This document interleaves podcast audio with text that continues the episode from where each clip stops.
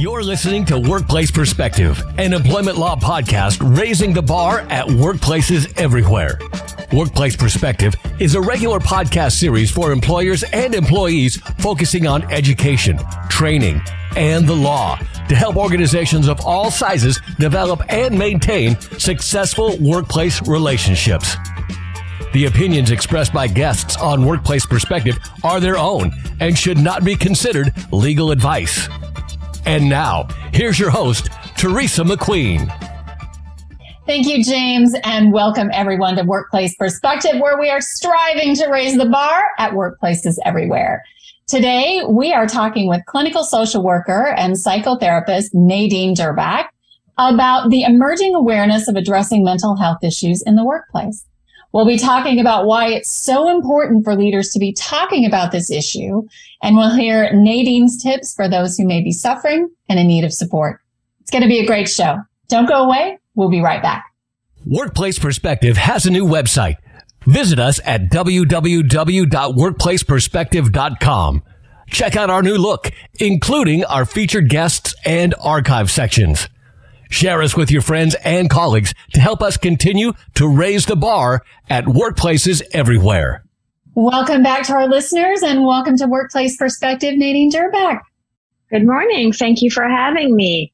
We're so excited to have you on the show, and I'm happy to be talking about this topic once again. And Nadine, before we get started, why don't you just tell our listeners a little bit about who you are and what you do? Sure. Well, um, I am uh, a clinical social worker, and I have a private psychotherapy practice in Newport Beach, California. I am a part-time lecturer at Cal State University in Fullerton, and I'm a mom of three young adults. I love talking about this issue because I don't think it's talked about enough. And I think that um, from a legal perspective, I think that leaders in the workplace are always in the best position to see changes in employees or to be told of changes in employee behavior, which sort of triggers their duties under California law to find out if there's anything going on. Is there a need to inquire about a reason, the possibility of a reasonable accommodation or something? But beyond that, so many people before the pandemic and now with the pandemic and coming hopefully out on the other side of that, so many people are suffering, and it's really come to the fore. So I think it's a wonderful opportunity to have this kind of a conversation um, about mental health in the workplace and how that's evolved and, and what's trending, where we think it's going, what's helping. So I think it's really important that we have this conversation and seeing it more and more in the workplace, on social media. So I wanted to kind of get your perspective on how we've kind of gotten to where we are today with this sort of emergence of awareness.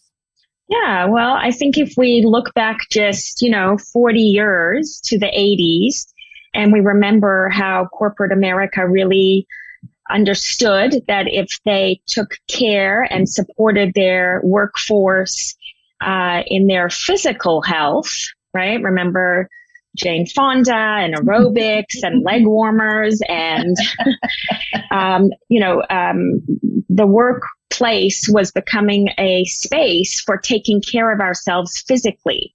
Okay. And so we saw the emergence of come to work and donate blood, come to work and take your blood pressure, come to work and stay after work and do a, an exercise class.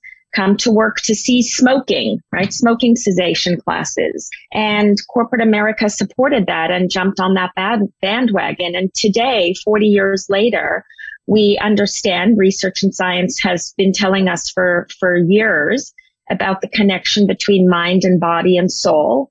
And I think that corporate America in the twenty-first century understands that their um, workforce's mental health, psychic and cognitive health, emotional health is just as important as physical health. And so we are now, you know, post-pandemic and realizing that um, all of us survived a global crisis. And uh, for many of us, it felt like a trauma. And one of the ways that we can support the workforce is to really shine a light on vibrant and vital mental health.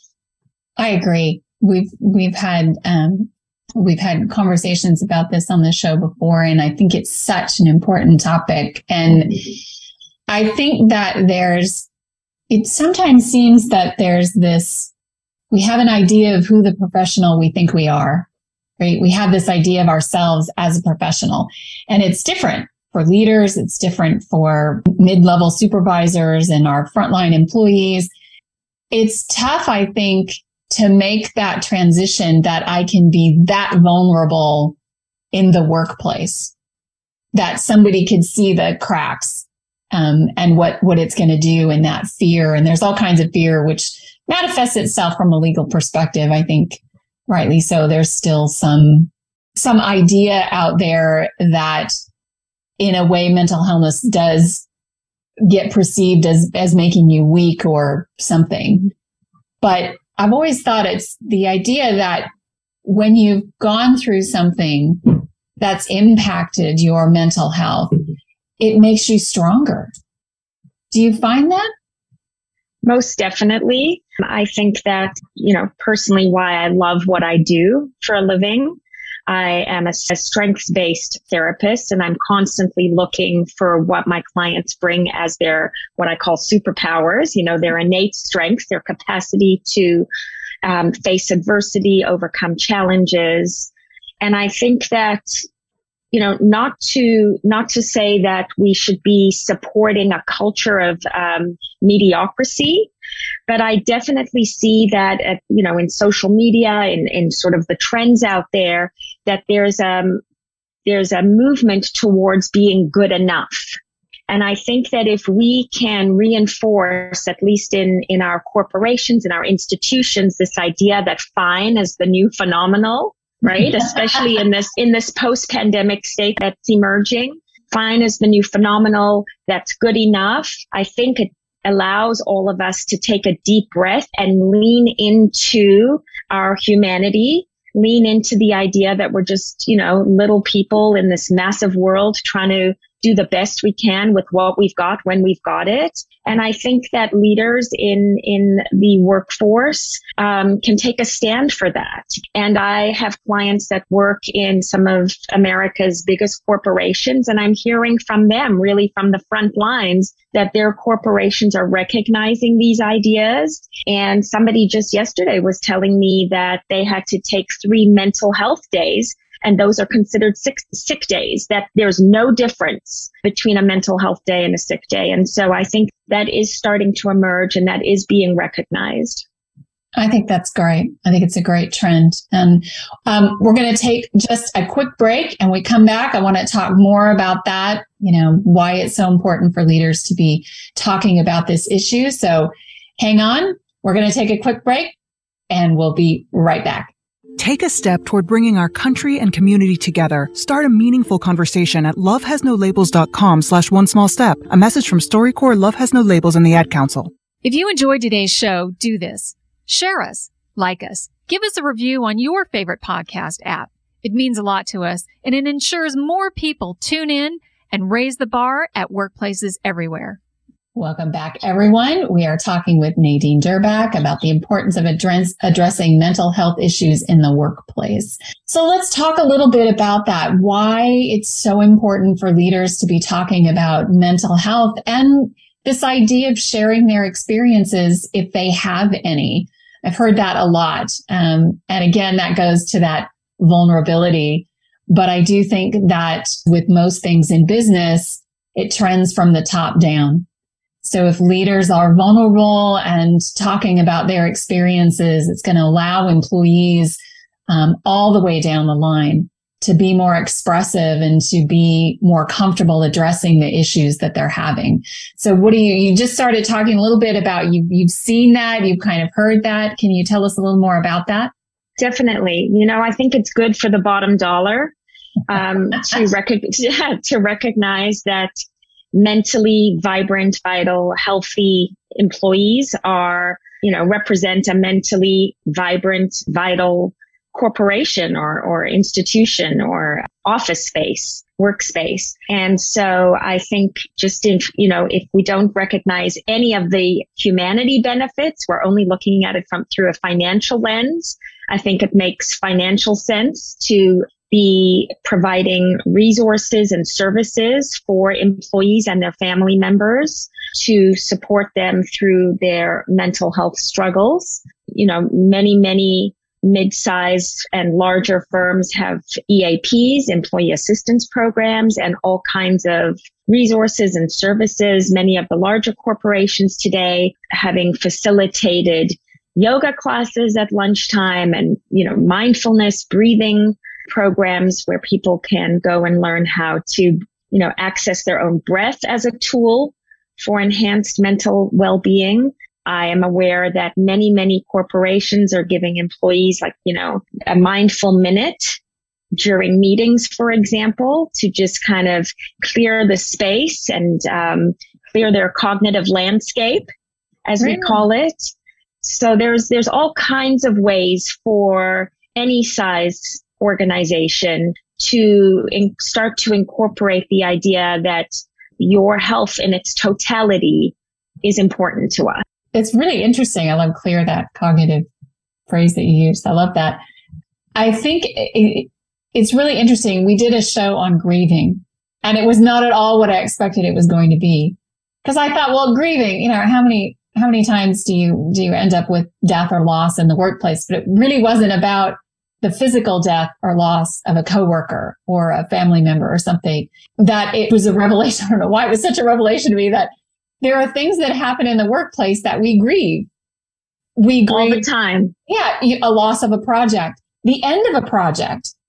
I mean, you can. I used to do special events, and at the end of an of a big event, there was always this, this sort of letdown. And now I realize it was kind of grieving because you put so much time and effort and energy into something, and it's done, and you grieve for that, or it's taken away, and you grieve for that.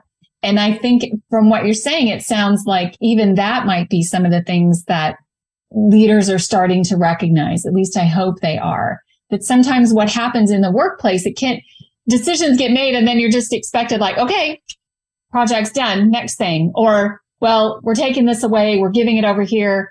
You now need to get on with things. And that not taking a moment to realize how that truly impacts people's mental space, right?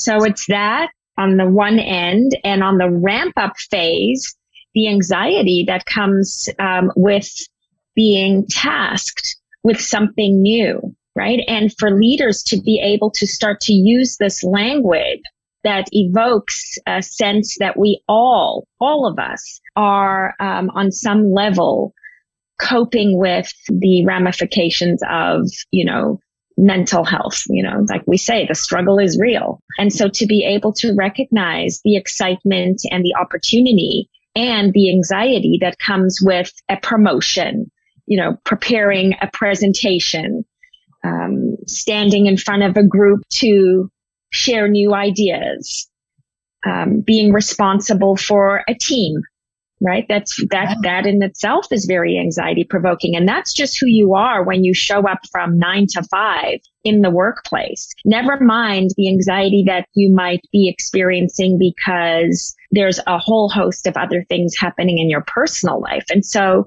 there's also that idea that what we struggle with on the home front in our personal lives, it doesn't get left at the the front door of the building or in the, the garage parking lot or in the elevator.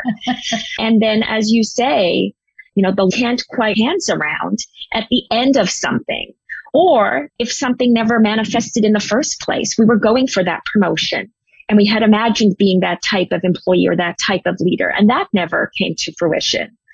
Or, you know, the dismantling of a department. And so that depression and anxiety is something that we all confront throughout our um, careers. And I think showing up as leaders to name that and engage in that conversation is vital. Yeah, absolutely. Absolutely. That's right. I forget about the other side of that. You know, the good things that happen to us that aren't still anxiety provoking and scary and all those things. Well, correct. I want to switch gears for a minute, and I want to know if you have any tips for that you can share, or thoughts that you can share for those who may be suffering in the workplace or in need of support. Um, what are some, what are your thoughts uh, on that side of things? Well, I think that it's really important to be able to recognize that there might be something that, you know, isn't sitting right with us, to be able to, um, you know, probably reach out to, to somebody and um, state the need for help. You know, mo- many of us are facing what we perceive as high threat. And so when there's high threat, there's typically high anxiety. And when we have high anxiety, we just can't function in the way that we're used to or in the way that we're expected to. I think it's really important that um, in workplaces, just like there's posters posted with A D A, American with Disabilities Act information, and one eight hundred numbers to all kinds of governmental or corporate entities, I think there should be information of it made available on mental health resources. And I actually have an excellent list of mental health resources, national mental health resources, that I'm happy to share with your listeners and can provide that for you so that you can put it up on your site. And I think just being, you know, courageous enough to say, I'm not okay, and it's okay not to be okay. And to recognize that feelings um, are, don't define us. Feelings are fleeting, but feelings are little red flags. Feelings are little warning signs that something isn't quite right. And just to be able to say that is a starting point for a conversation. I would encourage people to, you know, access YouTube videos or uh, a mindfulness app on their phone, just so that they can learn how to breathe. And we can do that anywhere at any time, in the supermarket lineup, at a gas station, stuck in traffic, in a meeting, on a Zoom call. Just accessing our breath is very, very grounding and can really bring some heightened focus and calm to to who we are. And like I said earlier in the show, you know, just recognizing like, oh, that was good enough and I am good enough, and using good enough as the bar for excellence, I think can really help and support people in their mental health journeys. Absolutely. I think that's, those are all great suggestions, and we'll, we'll get those up on our, on our site for people. One of the things I want to say from a legal perspective for employees, especially, is to remember that when we're talking about being open and being vulnerable and raising your hand when you need assistance is not the same as saying you need to disclose to an employer what your underlying medical condition may be or what your underlying mental health condition may be. That's not the employer's. That's not what they want to know. They don't want to know that. What they want to know is if you need assistance. So the idea being, you can be open enough, but it's being open enough to say, just to raising your hand, say, hey, I'm, I'm, I need some time. I need some time. Tell the employer what you need so you can have a conversation about how that may be provided. But there is nothing out there that would ever require you to, to disclose an underlying condition to a worker, uh, to a to a coworker, to anyone in your workplace at all. So keep that in mind as well. And hopefully that'll lower some anxiety about reaching, you know, raising that hand and, you know, waving that flag that, hey, I, I got a little bit going on here. I might need some help. In our just our last few minutes as we wrap up the show, do you have any words of wisdom or some thoughts for the future you'd like to share with our listeners? Thank you. I do. I think that the pandemic was a space in which many of us were struggling. Many people continue to struggle. I think that, um, you know, research today is taking a good look at what we call the negativity bias. And it's so easy to get sucked into like a vortex of negativity. And that's not to say that, you know, things are not going so well. But I think when we identify that things are difficult and we're having a hard time, it's also imperative that we look for silver linings. It's also imperative that we look around and say, all right, I recognize that that is not going so well and that I'm struggling in these areas, but what is going well? What do I see that is a positive or a plus? Where are my successes? How can I count those as well? I think it's important that we all, you know, are responsible for giving ourselves a big atta girl or attaboy, you know, just really, really, really be able to recognize that we are doing the best we can with what we've got in the time that we've got it. I love it. Thank you so much, Nadine. Thank you for joining us. Thank you for sharing your thoughts and your wisdom with our listeners today. We really, really appreciate it. Thank you so much. You can learn more about Nadine by visiting her website at w w w dot nadine durbach l c s w dot com. That's N A D I N E D U R B A C H L C S W dot com. You can also connect with Nadine via our website at workplace perspective dot com. I want to also thank our listeners, My Radio Angels, James and the Nave at Night, and Workplace Perspectives team extraordinaire, our engineer and producer, Paul Roberts, our associate producer, Melissa DeLacy, with music provided by the very talented Stephen Versaloni. Thank you all for joining us on Workplace Perspective, and until next time, keep raising the bar.